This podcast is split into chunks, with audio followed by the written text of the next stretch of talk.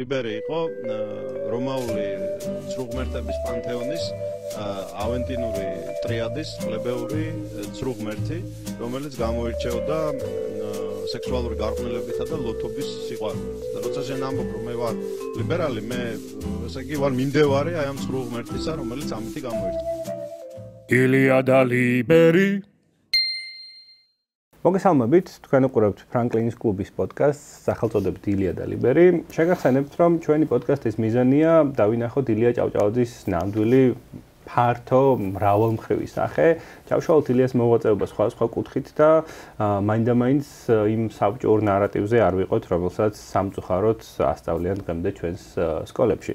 დღეს ილიას უფრო ფართოდ გასაცნობად სტუმრად ყავს მწერალი თეონა დოლინჯაშვილი. დიდი მადლობა სტუმრობისთვის და დავიწყებ ტრადიციული კითხვით. თქვენთვის ვინ არის ილია ჭავჭავაძე? მადლობა მოწვევისთვის, მოგესალმებით და მადლობა იმისთვის, რომ აი ილიას აი ბრავალ მხრივ ასე რომ ვთქვათ გაცნობას ემსახურებით ძალიან საინტერესო თემა, იმიტომ რომ ილია არ იყო მხოლოდ რაღაც კარგი მწერალი, კარგი პუბლიცისტი ან თუნდაც საზოგადო მოღვაწე.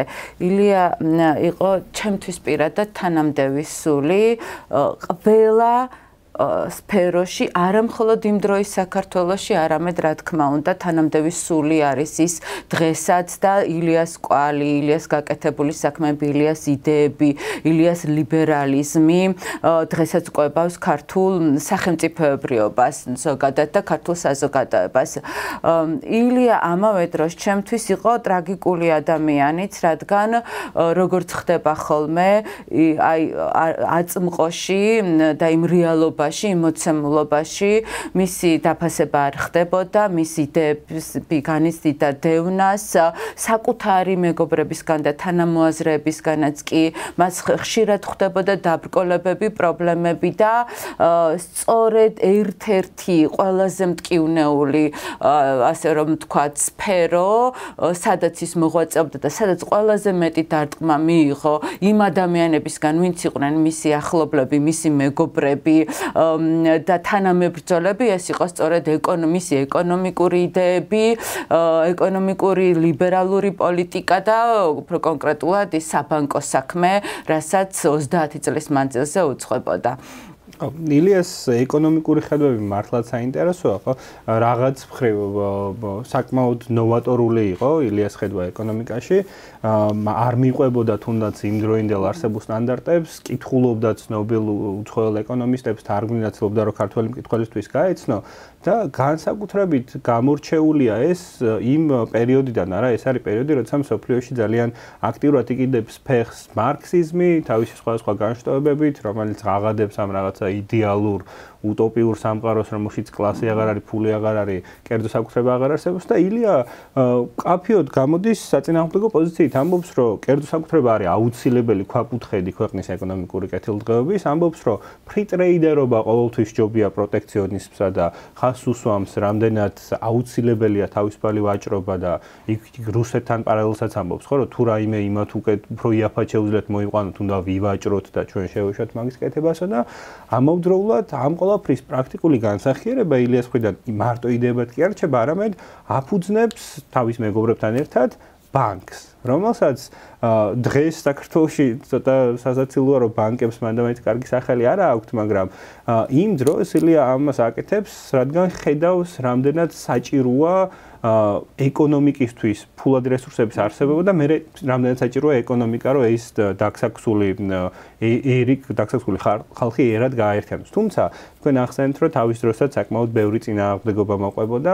აი ამ ელემენტზე რომ ვისაუბროთ, ბანკის გახსნა არ იქნებოდა იმ დროს მარტივი არა, თან მთელს იმპერიაში მეორე იყო, როგორც ვიცით. აი რომ ჩავშალოთ რა წინააღმდეგობებს ხედავდა ილია და რატომ მაინც მივხ ამ ყოველთვის მივხვდათ რატომ გადაწყვიტა ამ საქმეში შესვლა. მე როგორ ჩემთვის როგორ წერლისთვის ილია პირველ რიგში რა თქმა უნდა არის ავტორი ქართული მწერალი მისი და როგორც ასევე პუბლი ჟურნალისტისთვის განსაკუთრებით საინტერესოა ის პუბლიცისტური წერილები და რა თქმა უნდა ბრძოლა იმ ეროვნული თვითყოფადობისთვის რაც ყველამ ვიცით და ჩემთვის მე აი კონკრეტულად ამ სფეროს თუ რასაკეთებდა და რა იყო ბანკი იმ დროს საქართველოში წლების შემდეგ პრინციპში აი ბოლოს ჩა ჩაუღრმავდი და თანდათან კი აღმოვაჩინე ახალი ილია ამ ხრივ. რა იყო იმ დროს ბანკი? ჩვენ ახლა ვიცით, რომ ბანკი თანამედროვე საქართველოსშიც არ არის პოპულარული დაწესებულება.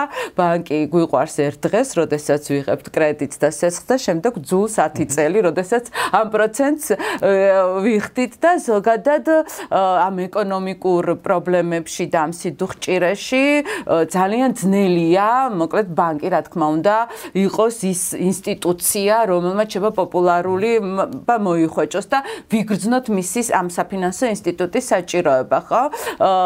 და ამიტომ დღესაც აი მევახშეობა ბანკი ბანკირობას მევახშეობასაც უწოდებენ, რაც აბსოლუტურად არასწორია და ვერ ვერ ხვდებიან კონკრეტულად ადამიანები მის მნიშვნელობას და ასე შემდეგ. მით უმეტეს რა ხდებოდა ილიას საქართველოში, როდესაც სრულიად ახალი ხილი იყო ბანკი და მისი შექმნის იდეას ხოთაშორის ეკუთვნოდა დიმიტრი ყიფიანს, რომელმაც თქვა, რომ მოდით აი ბატონობის გადავარდნის შემდეგ რა კომპენსაციაც მოგცეს თავადაზნაურობას, ამის დახარჯვის ნაცვლად ეს დავაბანდოთ ეს ფული ბანკში, მეც სარგებელს მივიღებთ. ეს იდეა მოიწონეს და ნუ პრინციპში დიმიტრი ყიფიანი მოიაზრებოდა ამ ბანკის თავმჯდომარედ, რომელმაც იარა თავადაზნაურობაში შეაგროვა 80000 მანეთი და მოემზადა ამ საქმისთვის, თუმცა ახალმა თაობამ გადაწყვიტა, რომ მოდი ჩამოვიყვანოთ მწერალი ილია ჭავჭავაძე, ჰუმანიტარი, მოდით ასე ვთქვათ და მას ჩავაბაროთ ეს საქმე. ილია ჩამოიყვანეს დუშეთიდან და გამართა კრება, სადაც ილიას მგზნებარე სიტყვა, ვიცით როგორი ორატორი იყო, გადაწონა ბედი და დიმიტრი ყიფიანის ნაცვლად მას ირჩევენ ამ თანამდებობაზე ჯერ კიდევ არ არსებული ბანკის წესდება დგება ილია ადგენს ამ წესდებას ძალიან საინტერესოა ხო მართლა როგორი მომზადებული იყო რომ უკვე იცოდა ბანკის წესდება საბანკო საქმეზე ამ კონტურები უკვე მოხაზული ქონდა და ილია მიდის რუსეთში ელია მიდის რუსეთში, რადგან ეს წესდება უნდა დაამტკიცოს, რა თქმა უნდა, იმპერიამ. ისე ბანკი ვერ შეიქმნება.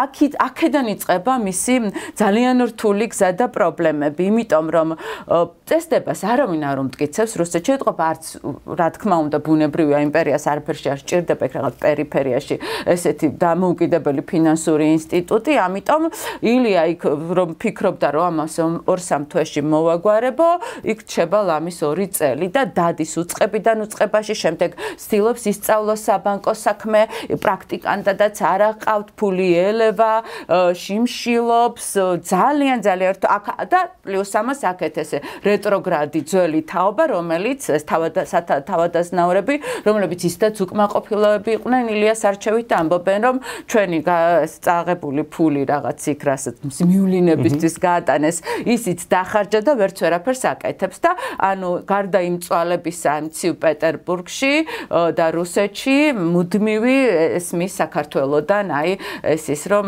გადაგვაგდე ასე ვთქვათ. და ცუდი მენეჯერი უკვე აღმოჩნდი თუმცა ილია მაინც მოახერხა ამ რკინის კედლის გარღვევა დაამტკიცა წესდება. ჩამოდის და 1875 წელს უკვე სათავეში უდგება პირველ ქართულ სათავადაზნაურო ბანკს და მთელი 30 წელი მთელი ისტორია შექმნა პირველი ქართული ბანკის უძღვება ეხება მასა. ის ამ საქმეს ძალიან ძალიან ბევრი ტკივილის პრობლემის მეგობრების დაკარგვის ჯანმრთელობის გატეხვის და შეიძლება ითქვას რომ უკვე სიცოცხლის ფასადაც რა ვიცი თუ კი თავარი ეს უნდა ჩავშალოთ რა იყო თავარი წინააღმდეგობები? პრინციპში იგივე რაც დღეს საქართველოსია ხო? რაც გვესმის მუდმივად თუნდაც მემარცხენეებისგან თუნდაც იმ ადამიანებისგან ვისაც არ ესმის რატომ უნდა არსებობდეს ზოგადად საბანკო პროცენტი? იგივე სიუჟეტია ჟანრის კლასიკა წინააღმდეგობები არის სწორედ ისევ იმ ფონზე და ბრძოლა იმართება ხდება იმაზე რომ სესხი გასცეს ბანკმა, მაგრამ ამაში არ უნდა ჩაიდოს ქონება. ამას და ამისთვის რამე ის არ უნდა არსებობდეს ესე რომ ვთქვა სადაზღვევო ამბავი. ხო? 1875 წელს ხოთაშორის ძალიან საინტერესოა ცალკე კიდევ მეორე ნაწილი მანსვეტაშვილი წერს იაკობ მანსვეტაშვილი ილიას მეგობრები ეს არის ყველაზე შაბნელი წელი ილიას ცხოვრებაში რადგან მან უარყო, ასე ვთქვა, თავისი უმაღლესი მისია, ეს რაც არის მწერლობა, ეს რაც არის ყველაზე ესე რომ ვთქვა, შეუბღალავი საქმე და აი ამ რაღაც ჭუჭყში, ამ საბანკო საქმეში, აღებ მიცემობაში, ის რაც მას არეკადრება, აი მასში ხარჯავს მის ნიჭს და გენიალურობას და ეს არის მისი დაღუპვა. აი მოკეთ, აი ესე კეთილი სურველები, ესე მაშვებიან ილიას ამ წამოწყებას და ცალკე იწება ძალიან დიდი პრობლემები, რომ შენ ხარ, მოდით ასე ვთქვათ, უგულო, შენ ხარ ადამიანი, ვინც ქართულ თავადაზნაურობას მიწებს ართმევს, ყიდის მას შემდეგ აუქციონზე და პირველი კამათი ნიკო ნიკოლაძესთან, რომელიც არის გამოჩენილი ქართველი ნიკო ნიკოლაძე, რომელიც არის ასევე ძალიან დასავლური ტიპის და ის ვინც რა ვიცი, ფოთი დაარსა, ის ვინც იყო ასევე ამ ლიბერალური ეკონომიკის საფუძვლებთან და ასე შემდეგ პირველი ყველაზე დიდი კონფლიქტი რომელიც წლები გრძელდება აქვს საკუთარ მეგობართან და აქაც ისევ ის პრობლემა რაზეც უკვე საუბრობდით რომ ბანკი მა არ უნდა მოთხოვოს თავადაზნაურობას უკვე შემდეგ არა ფულის დაბრუნება უნდა მოსთხოვოს მაგრამ ამაში არ უნდა ჩაიდოს მისი მიწა და ის არ უნდა გაიყიდოს თუ კი მას ვერ ვისტუმრებს და ილია ამ შემთხვევაში ბილიას იქ ამბობს რომ რომ როგორ გინდაო ჩვენს ბედოლა თავადაზნაურობას მოსთხოვ დააბრუნებინო მაშინ ის ფულიო ხომ? არ არ არსებობს ამის მექანიზმი. სხვა სხვანაირად თუ არა ესო და ამ კამათში ეს კამათი თანდათან თანდათან წავდება, გადაიზრდება ჯერ ფარულ და შემდეგ ღია ბრძოლაში, გადადის გაზეთების ფურცლებზე და ნიკო ნიკოლაძე გადადის უკვე ილიას პიროვნულ შეურაცხყოფაზე. ილია თავშეკავებული ადამიანია, ნიკო უფრო ემოციურია, ამბობს რომ ილიას როცა უნდა ხან ლიბერალია, შემდეგ ხდება ასეთი არასწორი ტიპი, მაგრამ თუ ისევ ჯამაგირს და ფულს დაინა ახავს ისევ ამ ლიბერალობას ისევ იყიდის მოკლედ ძალიან ძალიან ცუდი და მტრული განწყობებია და საქმე მიდის იქამდე რომ მათ შორის ერთი ანუ ნიკო ნიკოძე მუდმივად ითხოვს დუელს. ილი ამას არ ყვება ერთხელ ორჯერ მაგრამ შემდეგ მესამედ უკვე ისიც ადამიანია და მართლაც ისინი თუ არ ცდები ბაზრის წინ არის ეს დუელის ველი და სეკუნდანტებიც არიან და დილა არის სისხამი დილა ეთვალწინ მინდა წარმოვიდგინო ეს სურათი როდესაც ორი დიდი ქართველი ორი მეგობარი ერთმანეთის წინ დგანან და ერთმანეთს იმეტებენ სასიკვდილოდ და ამ დროს რა ვიცი ღვთის წყალობით, მოდით ასე ვთქვათ, ბედის წყალობით თუ როგორც არის, აქ გამოჩნდება ადამიანი პოლონელი, რომელიც იყო სხვათა შორის ნიკოს მეგობარი და სეკუნდანტი, სიმბოვსკა, სიმბოვსკი, გვარი ზუსტად არ მახსოვს, რაღაც ეგეთი გვარი აქვს, რომელიც ჩადგება შუაში და რასაკეთებთ ქართველებო, მოდით მე მესროლეთ, მე მომკალით, ეს მირჩევნია, ვიდრე ამას ხედავდე, რომ თქვენ ახლა ერთმანეთს იარაღს დაუმიზნებთ და აი ორი ორივე გონს მოეგება და აქ უბრალოდ შემდეგ განიმუხდება სიტუაცია და ნიკოც ჩამოშორდება ამ დიდ ბრძოლას დაანებებს ილიას თავს იმინ. შემდეგ უკვე რა თქმა უნდა ამით არ სრულდება არაფერი, არაფერი და მეორე დიდი ქართველი გამოდის უკვე ეს არის ივანე მაჩაბელი, ილიას წინააღმდეგ და იგივეა აქაც პრობლემა, იგივე აქაც ისა განსაკუთრებით ივანე მაჩაბელს არ მოსწონს ის რომ მიწები რომელსაც ვერ ისტუმრებენ ასე რომ თქვა ჩვენი თავადაზნაურები და ეს მიწები იყიდება არაქართველებზე. ჩვენ ახლა ჩაგვესმის ხო თანამედროვე საქართველოს ისა რომ ჩანაწერი კონსტიტუციაში რომელიც უკვე ხო რა აი მაშინ ილიას ამ პროგრესული პოზიცია ქონდა ხო ნუ ახლა ვინც ყიდულობდა და ვინც ვისაც ქონდა ფული იქ ეროვნებას არ უყურებდა და ნუ მთავარი იყო ბანკში ფული შესულიყო. სხვა სხვანაირად ბანკი ვერ იარსებებს. მუდმივად ეს ცდილობდა ილია აეხსნა თავისი მეგობრებისთვის რომ ასე რომ არა მაშინ დავიხუროთ ქურდები და აზრი არა აქვს რა მოდით ასევე უნდა ვთქვათ ამ ბრძოლების და პრობლემების იქით რას აკეთებდა ბანკი ხო? ილიას ეს ქონდა პირველ რიგში ქართული კულტურის, ქართული განათლების, წერა-კითხვის გამავრცელებელი საზოგადოების, თეატრალური საზოგადოების დასაფინანსებლად უზარმაზარი თანხები გადადებული. სწორედ ბანკის ფულით შეიქმნა წერა-კითხვის გამავრცელების საზოგადოება და დაარსდა სათავადაზნაურო სკოლები იყო, მაგრამ სკოლები სადაც გლეხი შვილები სწავლობდნენ და თან ეს იყო ერთგვარი ინკლუზიური თავადებთან ერთად და ეს იყო უფასო მათთვის. წერა-კითხვის გამართლებელი საზოგადოება ვიცით რომ დადიოდა მთელ საქართველოში და შექონდა განათლება და ასწავლიდა ადამიანებს წერა-კითხვას. ქართული თეატრალური საზოგადოება პირველი სპექტაკლები დააშთა გაზეთი დროება, შემდეგ ივერია, გზა, აკაკი წერეთოს, რომელიც ცნობილი ესეთ ბოხემა იყო და უყარდა ბანკოს თამაში და ხშირად აგებდა და მუდმივად ვალებში იყო. იყო ასე რომ ვთქვათ, მისი დახმარების ფონდის და ყოველთვიურად 1500 მანეთს და ესეთ ადამიანებს ეხმარებოდნენ. რაფერს ვამბობ იმაზე თუ ზოგადად რასაც ცდილობდა ილია საერთოდ ქართული კულტურისთვის გაეკეთებინა და იმ ადამიანებისთვის იგივე პეტერბურგში ქართული სტუდენტების დახმარება ასე შემდეგ და ასე შემდეგ. გარდა იმისა ის ეკონომიკური თემები რაც იყო მუდმივად აი კულტურის და განათლების ხელშეწყობა დაფინანსება. ივანე მაჩაბა და ყველაფერი ეს უნდა დახურულიყო. და გაჩერებულიყო ცხადია და ნუ უბრალოდ მაშინ და ხათაშორის ძალიან მომწონს ის მონაკვეთი, როდესაც ილიასთან შემოდის თავადი, რომლის ბინა უნდა გაიყიდოს აუქციონზე 80 თუმანია გადასახდელი და არიხდის და უკვე ხვალო ილია უბნება ცოტა ხანი მაცალეთ, მაცალეთ, მაცალეთ. უკვე ხვალო და გავყიდოთო რა, აუქციონზე გავიტანოთ და ამოიღებს 20 თუმანს და დებს მაგიდაზე, აი 20 თუმანიო და დანარჩენ მაცალეთ. არაო, ივანეცის ილიას გვერდით.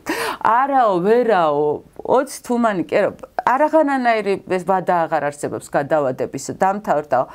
ამოიხრა და საბოლთა 40 თუმანიო აჰაო და გამანებეთ ახლა თავიო ნახევარსხოვის სტუმრებო და ვერ გაგაგებინ ადამიანი ილეავნება რომ წარმოუდგენელია გამორიცხული არანაირი და მოკლედ ეს დაამატა მე 60 თუმანი გახდა და ბოლოს ამოიღო ეს 20 თუმანიც დააგდო და აჰაო და რა იყო თუ გქონდა ეს ფულიო? რატომ გვაწვალეო და ეხლა პურის ჭამის გარეშე უნდა წავიდე თბილისიდან. ერთი რესტორანში აი რო გავიდა ეს თავადი ილეონება ივანეს აი ხედაო საკუთარი მიწაო. ერთი რესტორნის და кейფის ფასა დარუღირსო და როგორ მეუბნებიო რომ ეს ადამიანებიო ჩვენო ამათ უნდა ვაპატიოთ იმიტომ რომ საკუთარი мама, папи, ოფუდასის ჩაქცეული მიწა ერთ პური ჭამა არ უყირს. აი აი სწორედ ამაში არის საქმე, რომ ეს მიდგომები რაც ზოგადად არსებობდა, რომ ბანკი არის თითქოს საქველმოქმედო ორგანიზაცია და მან უნდა ესე თქვათ მოგცეს ფული და შემდეგ უკან აღარ დაუბრუნო, ეს რა თქმა უნდა დღესაც მუშაობს და არსებობს. თუმცა აქვე დავზენ რომ ილია ამ ამდენ წინააღმდეგობას, ამდენ დაბრკოლებას, მათ შორის მეგობრებთან დაპირისპირებას ხვდება, ხო? იმიტომ რომ იცის ამ ბანკის დანიშნულება და ფუნქცია. ზოგადად ეს ფულთან მიმართებაში ქართველებს ისტორიულად გვაქვს ესეთი დამოკიდებულება ვაჭრობა თითქოს მუდმივად გვეთაკილებოდა იგივე აკაკი წერეთელს ეს ყველის ვაჭართან აქვს ხოლმე პარალელები და ამასაც სათაკილო საქმეთ მოიხსენიებს მაშინ როცა ილია ხვდება რომ საჭირო ერთ-ერთი უმთავრესი ფუნქცია ეკონომიკა ისე არ შედგება თუ არ გაქვს სავაჭრო ურთიერთობები თუ არ გაქვს ბანკი და იმ ამ ყველაფერს მათ შორის რეტროგრადების თაობისგან ან მისი მეგობრებისგანაც იტანს ლანძღვას დუელი ლამის გადაიტანა. იმიტომ რომ ხვდება ამ ბანკის საჭიროებას დატვირთვას და თქვენ უკვე ახსენეთ რამდენიმე მათგანი ხო? იგივე ეს საქველმოქმედო ფუნქციებიც ქონია. მათ შორის ამ განათლების დაფინანსება, გაზეთების, წერაკითხვის გამოცდილების საზოგადოების, მაგრამ მთლიანობაში რა როლი ითამაშა, რამდენად შეცვალა ილიამ ის აღქმა იმ დროინდელ ქართულში, რომელსაც მართლა KP ერჩივნა თავის მიწაწყალზე ზრუნვას ან რაღაცა განათლებაში ფულის ჩადებას და ამავდროულად როგორ გამithარდა ეს პროცესები, იმიტომ რომ ჩვენ ვიცით, რომ ბოლოს ილიას თავად მოუწია საკუთარივე ბანკიდან წამოსვლა რა. როგორ მივედით აქამდე? მე არ ამგონია რომ აღქმები შეცვლილი იყო, იმიტომ რომ ის ესე რომ ვთქვათ, კეთილშობილური, ესე რომ ვთქვათ, მოდი, კეთილშობილურ სარცულში შეფუთული აზრი, რომ ბანკმა არ უნდა წაართვას მიწა, ეს ხო უკიდურესისა, რა თქმა უნდა, ეს ყოველთვის უფრო ძლიერი იქნებოდა და ამიტომ ილია მუდმივად იქნებოდა ცუდი ტიპი, ესე ვთქვათ რა. ამიტომ აღქმები არ ამგონია შეცვლილიყო, მით უმეტესე ამ ეს აღქმები დღესაც ისევ ჩაკირულია და ისევ ეს არის მით უმეტეს იმ პერიოდის სრულად ახალ რეალობაში ქართულ საბანკო ცხოვრებაში ხო? ეს არ არა მაგრამ ილიას თვითონ რას იღებდა მოდით ილია აქედან ამ პრობლემების გარდა? ილია იღებდა ხელფას ილიამ სიცოცხლის ბოლო წლებში მოახერხა რომ შეეძინა სახლი და ილიას ჰქონდა საკუთარი ბანკისგან ვალი რომელსაც იხდიდა მუდმივად და შემდეგ ოლღა გურამიშვილი მისი სიკვდილის შემდეგაც კი იხდიდა ამ ვალს. ანუ ილიამ რაღაც თანხა აიღო და მას იხდიდა მუდმივად იმიტომ რომ ერთი კომპრომისი საკუთარი თავის მიმართაც კი არ დაუშვია. ის იყო ძალიან კეთილსინდისიერ და პირნათელი ამ საქმეში.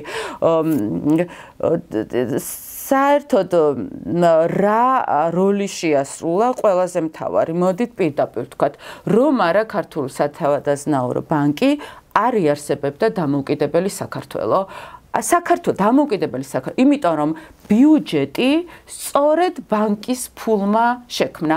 26 მილიონი ოქროს თუმანი როგორც იყო იყო დამოუკიდებელი საქართველოს ბიუჯეტი.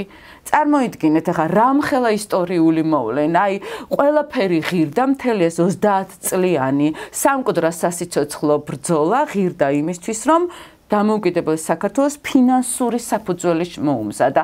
რომ აღარაფერი ვთქვათ, რა თქმა უნდა, იმ დიდ საგანმანათლებლო კულტურულ თუ ეკონომიკურ პროექტებზე, რაც მაგრამ აქაც ძალიან დიდი ბედის ირონია, ამიტომ რომ მესამე ყველაზე დიდი მტერი, ვინც იყო ილიას და მისი ბანკის, იყო ნოე ჟორდანია და შემდეგ ნოე ჟორდანია ხდება ამ დამოუკიდებელი საქართველოს პირველი პირი. ნოე ჟორდანია იყო ის ადამიანი, რომელმაც პრინციპში ილიას წასვლა ბანკიდან და ძალიან დრამატული წასვლა უზრუნველყო გაზეთი კვალი და სოციალ-დემოკრატები იყვნენ ის ადამიანები, რომლებმაც განახორციელეს ყველაზე დიდი და ყველაზე ძლევამოსილი შეტევა, მასე ილია თუ ივანესგან ან ნიკოსგან ამას მაინც ხდებოდა, რატომაც ხდებოდა და იტანდა და ხარშავდა და გაგებით უდგებოდა ძალიან გაუჭირდა ეს სოციალ-დემოკრატების შეტევები და გაზეთი კვალის, იმიტომ რომ მათ პირდაპირ უწოდეს ილიას ხაზინის ქურდი, აქ მოხდა ძალიან დიდხანს უსა საფრთებოდნენ, ჩა მოიყვანეს აუდიტი, მაშინდელი აუდიტი, ერთგვარი რევიზია, შეამოწმეს თელი 20 წლიანი, 25 წლიანი მოღვაწეობა. ერთი დარღვევაც ვერ უპოვეს, მაგრამ მოხდა ესეთი რამ, რომ ჩაუვარდათ ხელში, კარგი შემთხვევა, იყო ილიას გამოზრდილი კადრი, ადამიანი, რომელიც იყო ბანკის ერთ-ერთი, ესე რომ ვთქვათ, ალბათ სამეთვალყურეო საბჭოს რაღაც წევრი, წააგო ბანკოში ფული, აიღო შემდეგ ბანკისგან ეს თანხა რაც წააგო და მიიმალა. შესაბამისად, ილია აღმოჩნდა უკვე ძალიან დიდი დარტყმის ქვეშ, იმიტომ რომ უთხრეს რომ ეს შენი კადრი იყო და უკვე შენ გაძარცვე ბანკი, შენ მიშენი ხელშეწყობით გაიტაცა მან ფული და ილია მამას ვეღარ გაუძლო და ზუსტად 30 წლის ჯანმრთელობა შეერყა, გულზე პრობლემები, დატოვა ბანკი საკუთარი შვილი, რომელიც საიდანაც ის ტრიუმფით უნდა გაეცილებინათ, გააგდეს ხაზინის ქურდის სახელით. მე უბრალოდ ზოგადად არ მიყვირს ეს ყველაფერი, იმიტომ რომ საქართველოს ისტორია სულ ასეთი ამბებია, იმიტომ რომ აწმყოში, აი თანამედროვეობაში ადამიანებს, ისინი ვინც საქმისთვის იბრძვიან, ისინი ვინც გულწრფელად, ვინ პატრიოტები არიან, რაღაც ახალ რეალობას ქმნიან, ამ რეფორმებს ატარებენ, მუდმივად არიან ჩაწიხლულები, მუდმივად არიან დევნილები, გარიყულები და რა თქმა უნდა ეს შემდეგ სწორედ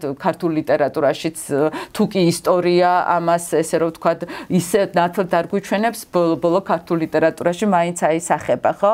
ამიტომ ძალიან თან ეხა რომ ამას რომ ვიაზრებთ ხო? რამ ტკივნეულია და რა თქმა უნდა ბოლოს უტყვია დაახალეს ხო? საერთოდ რა რაზე ვლაპარაკობთ რა გულის ტკივილებზე და რა პრობლემებზე როდესაც პირდაპირ მოკლეს ადამიანი. ეს სულ მეორდებოდა ეს ერთგვარი მოჯადაობული წრია.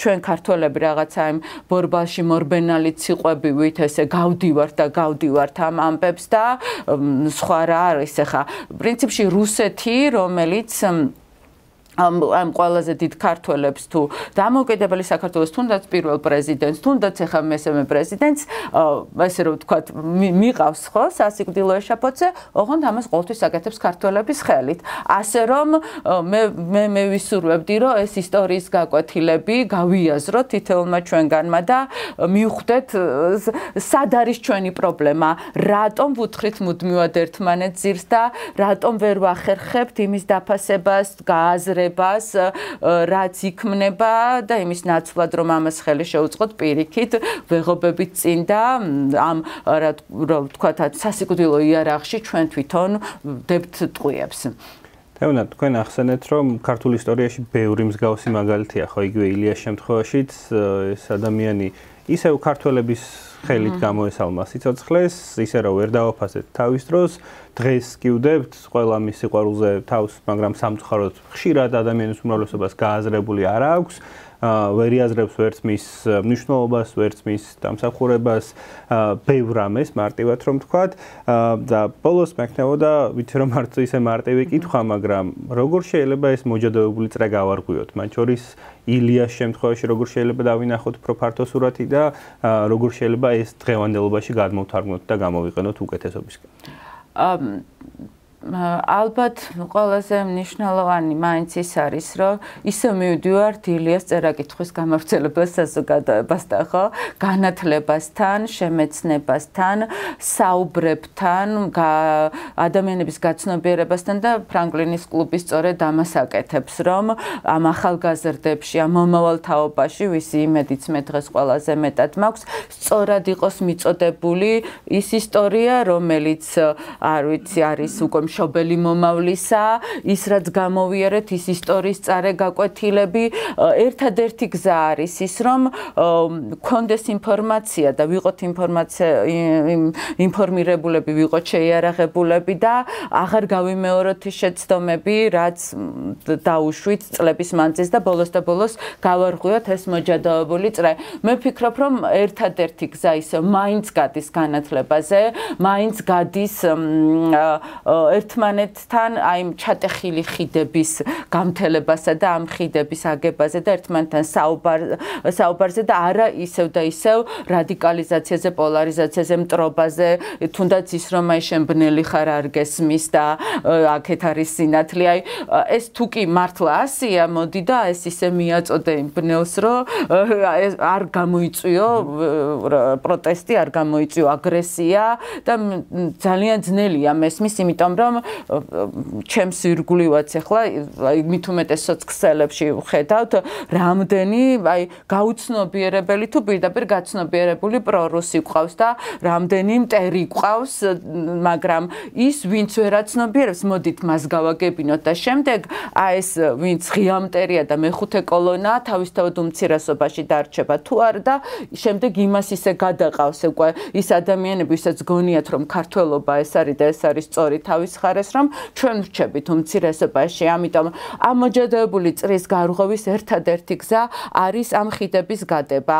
არის მუდმივი კომუნიკაცია საუბარი ერთობის განცდის შექმნა ერთად შეკრება და ასე შემდეგ და ასე შემდეგ. რა ვიცი ბევრი გზა არსებობს. თუნდაც იმ სოციალურ მედიაში რაღაცა კამპანიების დაგეგმა შემეცნებითი ტურების ასე შემდეგ გაკეთება. ძალიან მე ვფიქრობ, რომ ყოველ შემთხვევაში ჩვენ სიტყვის ხალხი, ან იგივე ციგნების წერა მეტს ვერაფერს გავაკეთებთ და ის ვინც ქვეყნის მართლობის სათავეებში და ვის მეცაც მეტი პასუხისგებლობა ეკისრება, რა თქმა უნდა, მას კიდევ უფრო ქმედითი ბერკეტები აქვს ამისთვის.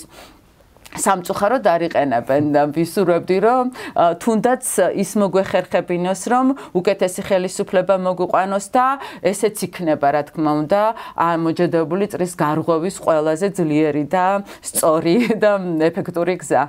კი, ნამდვილად ვერ დავამატებ იმდანაც ამ უმწურავი იყო ეს ყველაფერი ერთ-ერთი იმეც ვიქონიებ, რომ ილიაც თავის როლს ითამაშებს თანამედროვეობაში.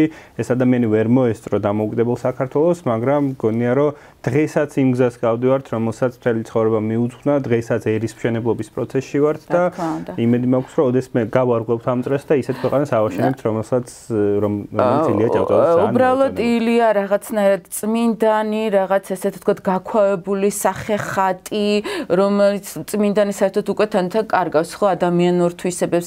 ილია უნდა აღვქვა თავისი შეცდომებით, თავისი ტკივილებით, იმ მთელი ამ ადამიანური თემებით, იმ თუნდაც იმ რაღაც არასწორი გამონათქვამებით, იმიტომ რომ ამ დროს უფრო უფრო შეიძლება გაიგო და ამიტომ ძალიან მომწონს ის რომ მისი ძალიან ბევრი კუთხის გაშუქება და ბევრი ამბის გაშლა ხდება თქვენ სივრცეში და მადლობა ამისთვის და მართლაც ჩვენ ისევ და ისევ გავდივართ იმ გზას და გზას და მართლაც თანამდევი სული და ეს გზამკვლევი თავისი ესე რომ ვთქვა ჩირაღდნით არის ილია. მადლობა თქვენ ძალიან საინტერესო საუბრისთვის. მადლობა. დროებით. ლიბერი იყო რომაული ცრუღმერთების პანთეონის ავენტინური ტრიადის პლებეური ცრუღმერთი, რომელიც გამოირჩეოდა სექსუალური გარყვნილებითა და ლოთობის სიყვარულით. და როცა შენ ამბობ რომ მე ვარ ლიბერალი, მე ესე იგი ვარ მიმდევარი აი ამ ცრუღმერთისა, რომელიც ამით გამოირჩევა. ილია და ლიბერი